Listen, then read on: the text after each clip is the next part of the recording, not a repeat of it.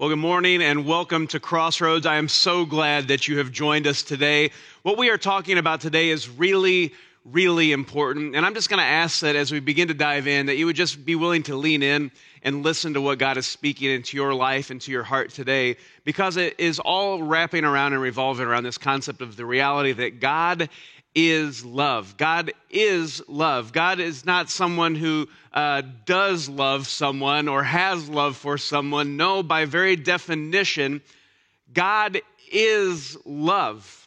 You cannot have true love without God being a part of that. God is the essence of love, it's who He is.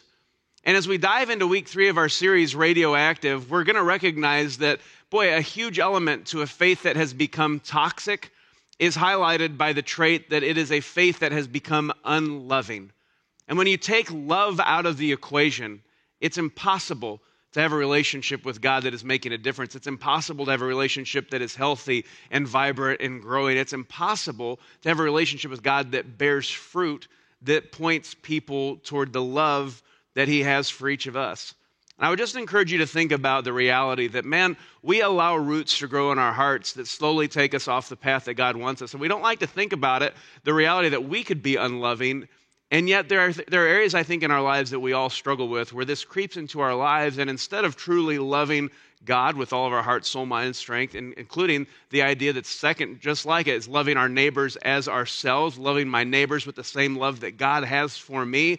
I think what happens is we fall into the trap of instead of loving people with that same love, we become judgmental. We become hostile. We become resentful. We become bitter. We become angry. And suddenly, God's love is not flowing out of us like it should. And so I would just encourage you to think about today uh, about the reality of this question and this idea that, man, the, the fruit of my life, it needs to show others that I'm in love with Jesus. His love needs to be throwing, uh, flowing in me, and, and through me so that others can see that love and be drawn to Jesus. Because if I don't have that love, well, I'll tell you right now, my faith is con- contaminated. It is toxic. I have to stay focused and keep my eyes fixed on Jesus and never forget the incredible and amazing love that he has for me. And I got to be honest, as we prepare to, prepare to dive into the scripture today, uh, our tagline here at Crossroads is You are loved. And this is, I think, so desperately important right here, right now, for this time that we find ourselves in in our culture. I think this message, the idea that you are loved, is a message that has never been more important for people to hear because our culture itself has become toxic. Our culture itself is filled with people who don't even realize how desperately and extravagantly they are loved by God. And you guys, as followers of Jesus, as people who are part of his family, as people who are identifying themselves as children of God, who have experienced his love, we have to be a light that shines in the darkness. We have to be a beacon of hope that points people toward the love that God has for them. And it is impossible for us to do that if we don't love each other with the same love that God has for us. So let's think about that as we dive into the scripture today. This whole series is based on 2 Timothy 3 1 through 5. And I just want to read these five verses to you as we begin this talk together today because the honest truth is we have to avoid all of these pitfalls in our lives if we're going to avoid a faith that becomes toxic, a radioactive, dangerous faith. Here's the, the warning that Paul writes to Timothy in 2 Timothy 3 1 through 5. He says this But know this, that in the last days perilous times will come, for men will be lovers of themselves, lovers of money, boasters, proud, blasphemers, disobedient to parents, unthankful, unholy, unloving, unforgiving these are the four main attributes that we're diving into throughout this series. He goes on to say slanderers, without self control, brutal, despisers of good, traitors, headstrong, haughty, lovers of pleasure rather than lovers of God, having a form of godliness, but denying its power. He finishes by saying this, and from such people turn away. He's saying you can't have anything to do with these people because these are people who claim to know Jesus but their faith is toxic. You guys, they're unthankful, they're unholy, they're unloving, they're unforgiving. Stay away from these kind of people because that is a dangerous faith and that is a dangerous place to live. We can't allow ourselves to fall into the trap where that is what identifies our faith. We have to stay focused on being thankful We have to be focused on being holy, becoming more like Jesus each and every day. And we have to focus. It is critical that we focus on the truth that I have to love God with all of my heart, all of my soul, all of my strength, and I have to focus on loving my neighbor as myself. These are the two greatest commandments. There's nothing more important than this. Jesus laid that out very clearly and in detail. That is what we are called to do chase God with everything that I have love him with all my heart, with all my soul, with all my mind, with all my strength, and love my neighbor as myself with that same love that God has for me. That's what we're called to do. And when you take a look at the words that are used in this passage of scripture to define what being unloving really is, honestly, it's a sobering concept. And I don't mean to be a downer here, but this is the reality. When Paul says to Timothy, don't allow yourself to be unthankful, don't allow yourself to be unholy, don't allow yourself to be unloving, the word that is used for unloving is actually a word that would denote a people without the capability to love. There is no affection.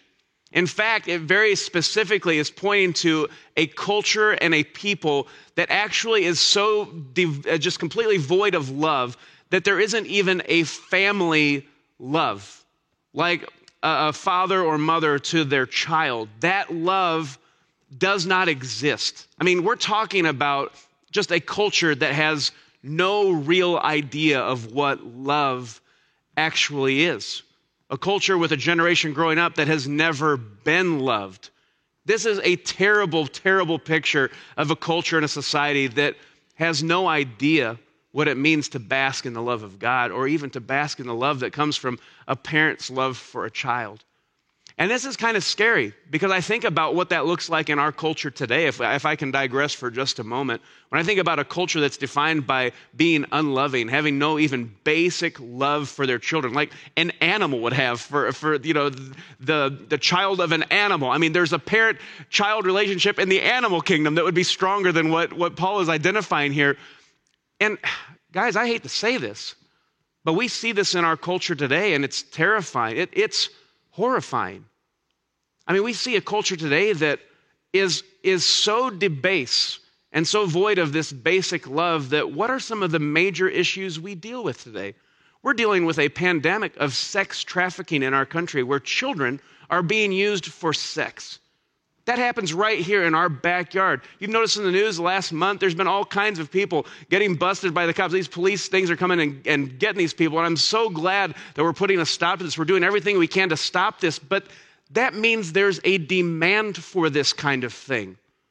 This is what Paul is talking about when he's saying there is a culture that is filled with so much lack of love, that is so devoid of any type of love that it extends down to that family, that, that parent child relationship. We don't even have love for our kids.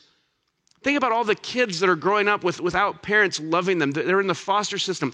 Guys, we are choosing to abort babies because they're an inconvenience for us and for our lives. That is the lack of love that we have right now in our country. And this has become normal. And I'm just saying, we think that we're okay. We act like everything's all right. And you're saying, well, I haven't done any of that stuff. Yeah, but you know what? Our culture is starting to turn into this place where we have no basic love. And the path that that leads us to is terrifying. When we try to live life without this basic love, it takes us down a path that is vastly different than the life that God has called us to. You talk about a toxic faith, that's a follower of Jesus who is unthankful for what God has done who is unholy, not caring at all about becoming more like Jesus, who is completely unloving, has no real love or commitment to chase after God, does not love their neighbor as themselves, doesn't even have that family love. Boy, that leads to an empty and dark place. And you guys, we have to stay focused, not only on the love that God has for us, but the love that he calls us to share with others. I'm going to start, uh, go back to where we started here. This concept of, of crossroads saying, You are loved. Man, so many people need to hear that. There are so many people in our culture, in our neighborhoods, that have never been loved, that this is a life changing idea. This is a life changing concept. I mean, you might be watching this right now and be overwhelmed realizing I am dearly and extravagantly loved by God. There's nothing I can do that makes God love me any less. God loves me, and there's literally nothing I can do about it. You are dearly and you are deeply loved by God. I want you to know that if you don't hear anything else today, God loves you. And when we encounter his love, it changes everything. I want you to think about that as we dive into this concept today because love, honestly, is the thread that flows through everything in the Christian life that God calls us to be. I love this passage of scripture in Galatians 5, it's the fruit of the Spirit. It, it's what happens in my life, the character traits that go on display when I am in love with Jesus, when I am living the life that He has called me to. And here's what Paul writes about this He says, But the Holy Spirit produces this kind of fruit in our lives.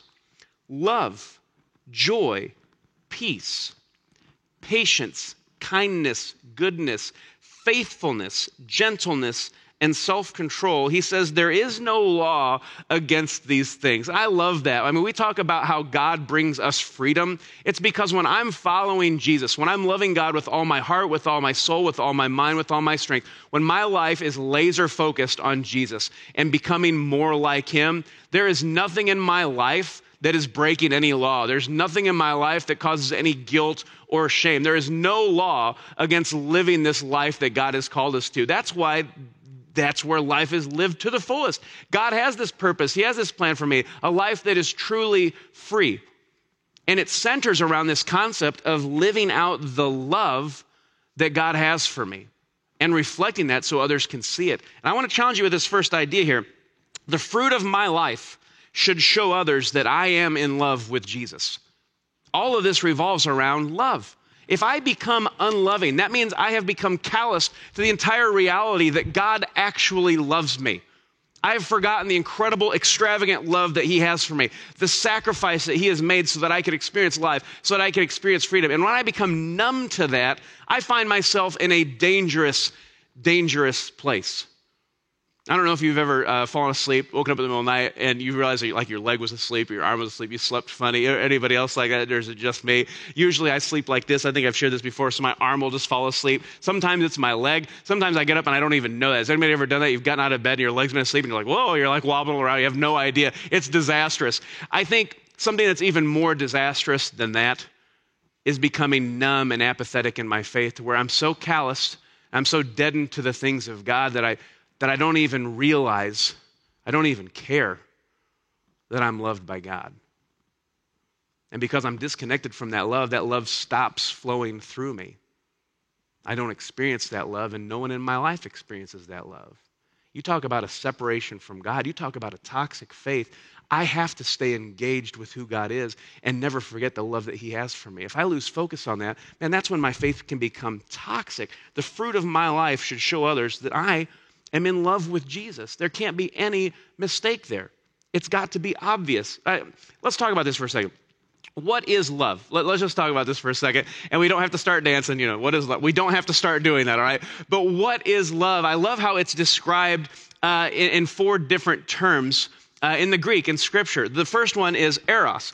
It's that erotic, passionate love. And somebody's like, whoa, Pastor Tim, where are we going today? This is fantastic. Yeah, hold your horses, all right? That's one type of description of love, and that's the passionate side of love. Great. Well, there's the next level. It's stergo. That is the family love, like what we've been talking about. That family love that the, the parents would have for their children. It's really important. I mean, that is a strong bond. Then there's phileo. It's that affection or brotherly love. It is a deep friendship. I mean, these are powerful descriptions of really, really important aspects of life. You want your life to be rich and meaningful? You have relationships like this. Your life is centered around love. The final one, though, is the most significant it's agape love. This is volitional love or self sacrificing love.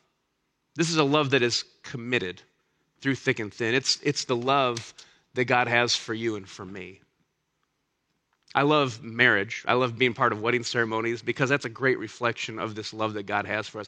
That those moments in a wedding ceremony really are sacred. I know, listen, I get it. I'm the pastor, I officiate the weddings. I get it. Most of you are there for the reception and the party afterwards. I totally get it. But the good stuff happens at that ceremony. So if you're showing up after the ceremony for the reception, shame on you. You missed out. And here's the thing there's that sacred moment where two people become one. where a covenant is made. And there's an amazing intersection. It's a vertical intersection and it's a horizontal intersection because there is a covenant made between two people where they are committing to love each other, to be committed to each other for the rest of their lives, in good times and bad, in sickness and health, for richer, for poor, which sometimes I slip in for richer, for richer, just because it's fun to say that sometimes. But no matter what, that is a committed love. It's a self sacrificing love. I'm in this through thick and thin till death do us part. And what makes that bond even more sacred is that in the marriage moment, in that covenant, that's also a, a, vertical covenant that happens between each of those people entering into that marriage covenant and God. It is a sacred moment. And it's a sacred moment that I think on earth comes closest to representing that love that God has for us. He loves you, and there is nothing you can do about it. He loves you so much that God sent his son Jesus into this world. He sent him to die on that cross so that whoever believes in him will not perish but have everlasting life. So we can experience hope and joy and peace and freedom. That's the kind of love we are talking about. That's not just passionate, erotic love. That's not even family love or brotherly love. That is a fully committed, self sacrificing love.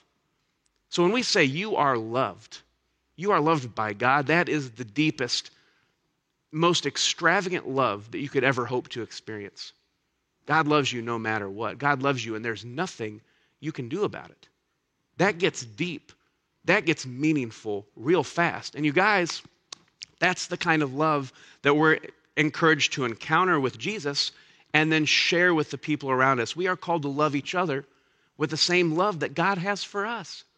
Imagine what the world looks like if we, as followers of Christ, commit to loving the people in our lives with the same love that God has for me a self sacrificing, fully committed love. Man, that's the kind of love that changes the world. I just ask you to consider that for a moment. When you think about the fruit of the Spirit and where that lands, there's an interesting side conversation that happens in Scripture that, that parallels this. So the question is, what is love? Well, we just kind of identified what love is. Well, how do I love God? Let's start there for a second. When we say loving the Lord your God with all your heart, soul, mind, and strength is the greatest commandment. I think a great question to ask is, well, how do I do that? What does that look like? And Jesus answers this question in John chapter 15. He says, Yes, I am the vine, you are the branches.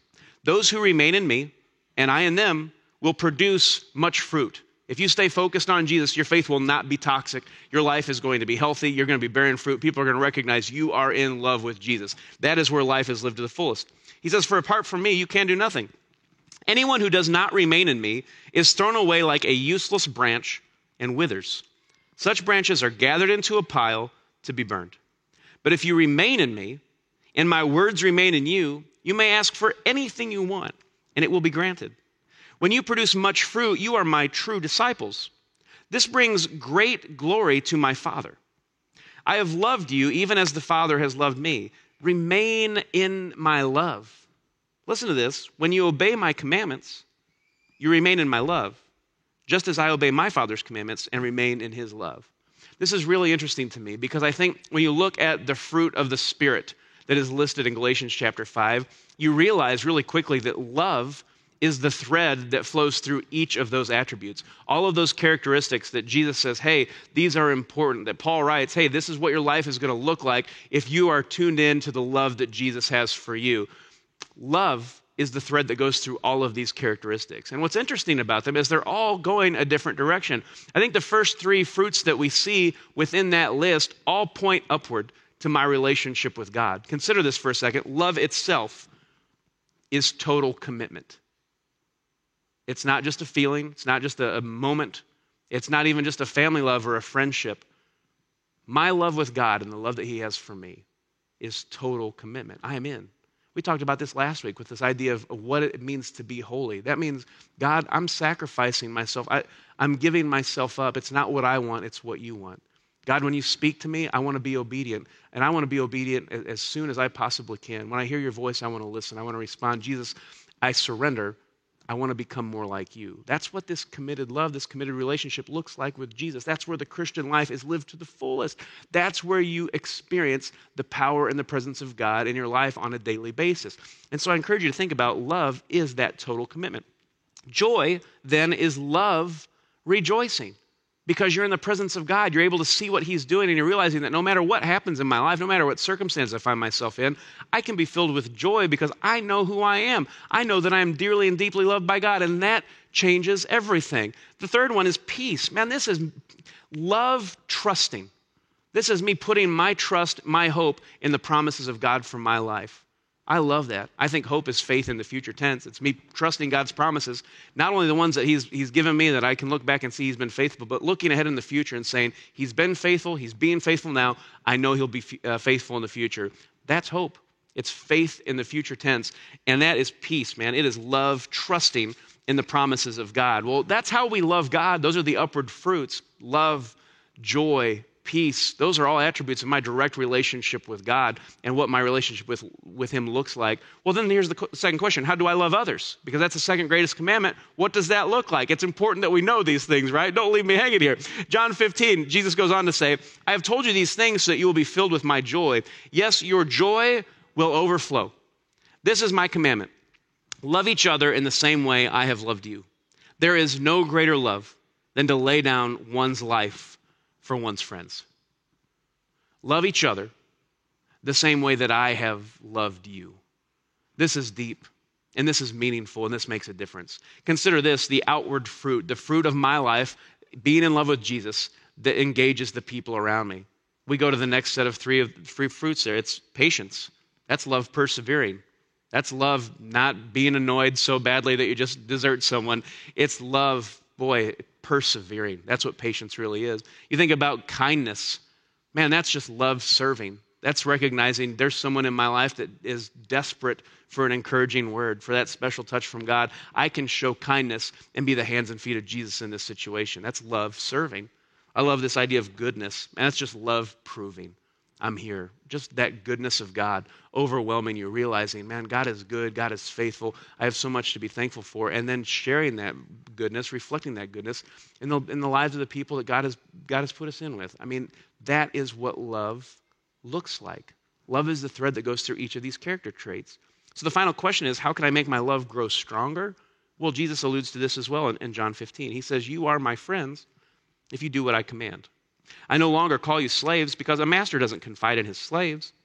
Now you are my friends, since I have told you everything the Father told me. There's no secrets here, it's all on the table. You didn't choose me, I chose you. I appointed you to, to go and produce lasting fruit, so that the Father will give you whatever you ask for using my name. This is my command, and he circles it again love each other. So the answer here is how do I make my love grow stronger? Well, I think it's these final three fruits. It's the inward fruit of what's going on inside me, what is happening in my character, and this is how that love is revealed through faithfulness. Man, that's love abiding. That's love acting out full commitment. I am being faithful through thick and thin, in the good times and bad, no matter what. That's how I'm going to love others because that's the way God loves me.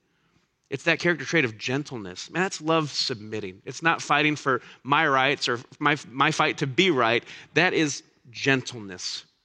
It's love submitting. It's loving others with that same love that God has for me, recognizing I'm going to have their needs be more important to me than my needs. What a beautiful picture of true committed love. And finally, this idea of self control is just love restraining. Just because I can do something doesn't mean I should. Instead of being hurtful, I'm going to be patient. I'm going to be kind. I'm going to put all of these things into practice in my life in such a way that it, it changes my character. I can, I can exhibit self control. I can sacrifice my own desires, my own will, and say, God, not what I want, but what you want. And I can love others with that same kind of love that God has for me. I want you to consider this. I'm going to read it again Galatians 5 22 and 23. The fruits in our lives that show we're in love with Jesus. The Holy Spirit produces this kind of fruit love, joy, peace, patience, kindness, goodness, faithfulness, gentleness, self control. You guys, more than ever before, people need to see this kind of fruit in our lives. They desperately need to know that they are loved. And the only way we can do that is if we stay laser focused on who Jesus is, who he's calling us to be, and love others with the same love that he has for us.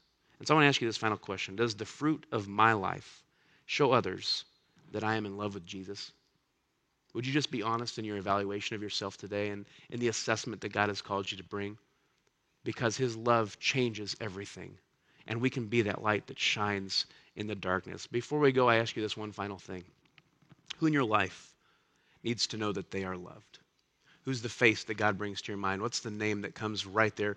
Who is it in your life that is desperate to know? They need to know that they are loved. I want to challenge you this week share the love of Jesus with them. Love them the same way that God loves you. And let's together share this love with the people around us and let every single person who's desperate for God's love know that they are dearly and deeply loved by Him. God, we thank you for your love today. You are good and you are kind. And God, I just ask that you would help us to reflect this great love that you have shown us in the lives of the people that we encounter. You are good, you are faithful, and there is no one like you. So may, we be forever changed by your love and let the people know in our lives that they are loved by you. We thank you, we praise you. We pray this in your name. Amen.